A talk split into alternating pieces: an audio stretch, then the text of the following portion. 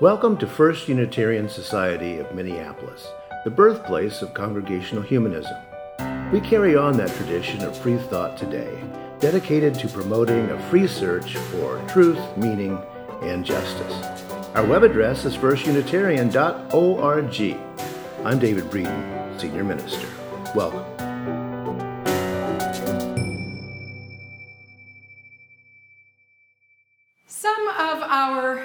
Maybe young folks in the room, and maybe some of the more seasoned folks, is that salty? Salty.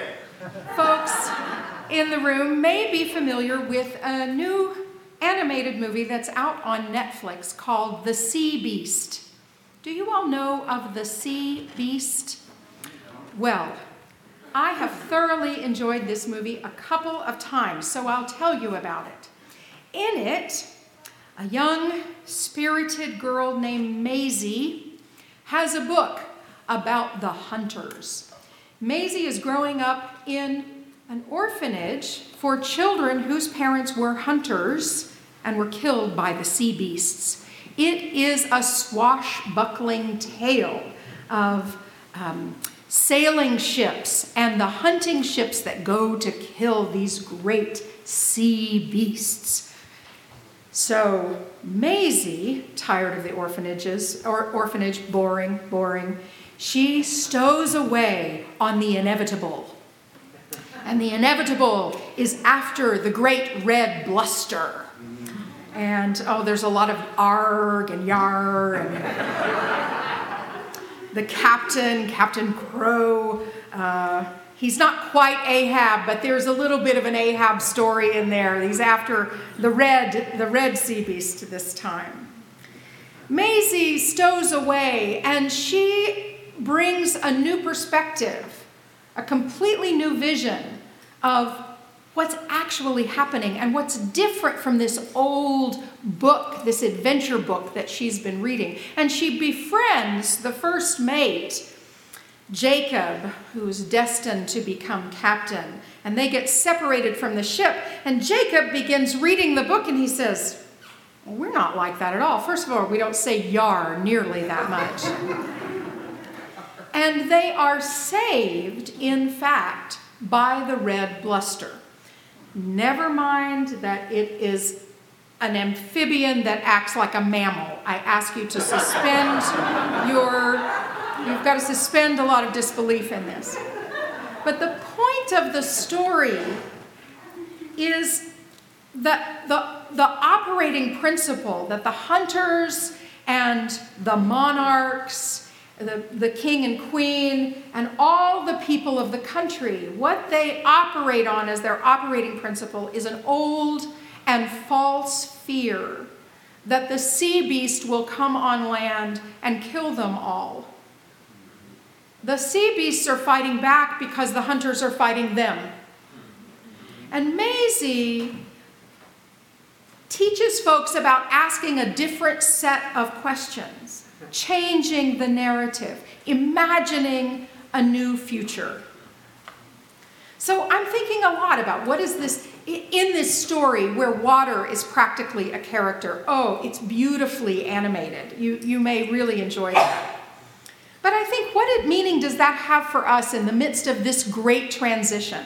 Every congregation in this country is in the midst of a great transition. We came together in one way before the pandemic. We made our way through the pandemic. Oh my God, we made our way through. Part of today is a celebration of survival. Look around. We're here, we're back. And we need to ask new and different questions, change narratives, imagine a new future. What does it mean to be a congregation on this side of it. To be curious and courageous. To go places we maybe didn't think we could. To let go of old fears. To examine in new ways. A Unitarian Universalist minister that I know says that sometimes we're the ocean, and sometimes we're held up by the ocean. Sometimes we're the ocean, and sometimes we're held up by the ocean. We come here, both in this space and online, to not be alone with these questions and thoughts that we have, with our longings to live a new way, with our longing to live with the most integrity and joy and courage and curiosity that we can. That's why we're here. And that's why, at the start of our 142nd, First. 141st year as a congregation, we go forward with boldness into new seas. I had something written up uh, for today, and then uh, longtime member Mibs Pearson sent around a, uh, a script. Uh, Mibs, I know you're here today. I think I saw you. There she is up in the balcony. And uh, she sent that around, and it was just so cool and so good that I had to hit delete and start over again.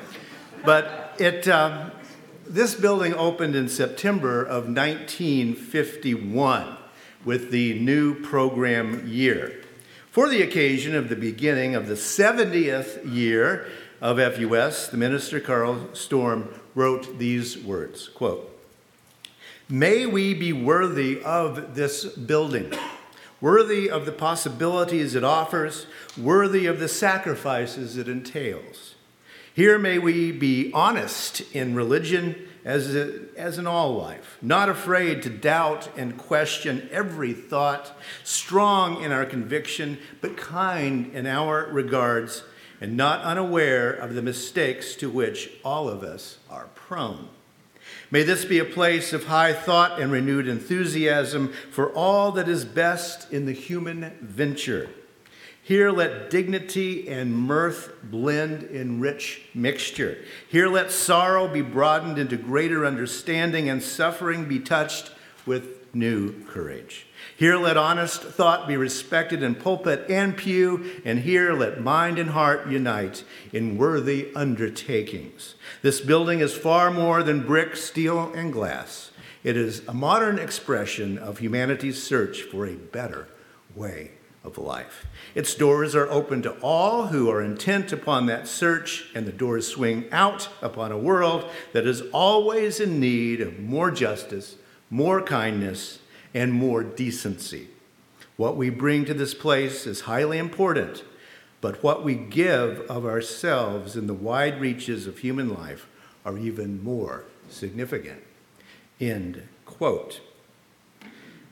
The aspirations of the people who began First Unitarian Society back in 1881, and someone better at math has to figure out the, is it 141st or, yeah, yeah, yeah, there. 1881 is, is when the, uh, they really started. There'd been meeting for some time before that. And the aspirations of the people who built this building, uh, the aspirations of the people who have maintained this place for so long.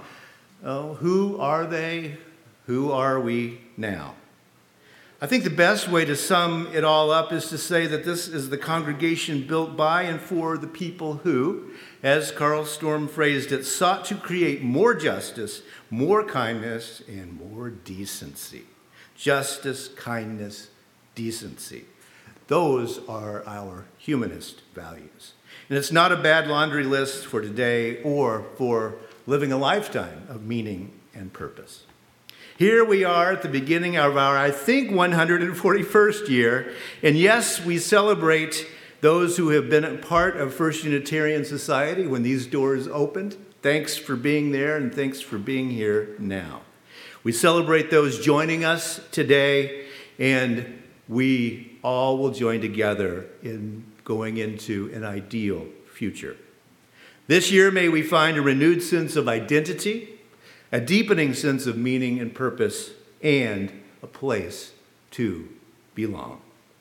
This is the congregation built by and for people like you, people seeking to create more justice, more kindness, and more decency.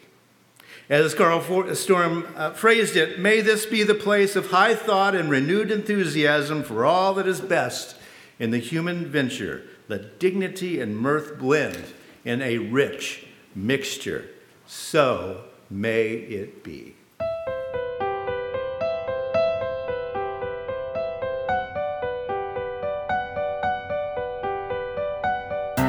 Thanks for listening. You can find much more about humanism and what's happening at First Unitarian Society in Minneapolis by visiting our website at firstunitarian.org.